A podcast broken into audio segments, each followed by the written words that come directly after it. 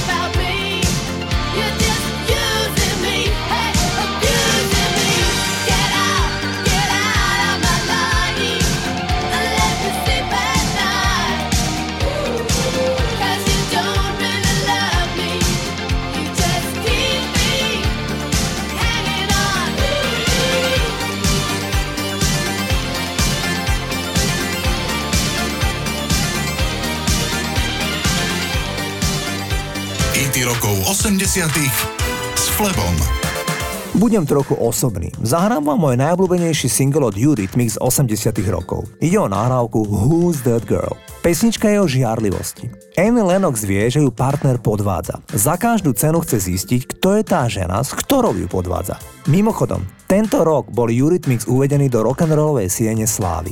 David Stewart vydal vyhlásenie, kde povedal Keď sme sa spoznali, Annie mala 21 rokov a bola zo škótskeho Aberdeenu. Ja som bol zo Sunderlandu v Anglicku. Nikomu z nás ani vo sne nenapadlo, že sa táto chvíľa stane. Ale znova, ak ste sníle, predpokladám, že sa môže stať čokoľvek. Ak teda veríte naozaj, že sny sa môžu naplniť, tak sa aj naplnia. Takto znel Eurythmics a krásny single Who's That Girl?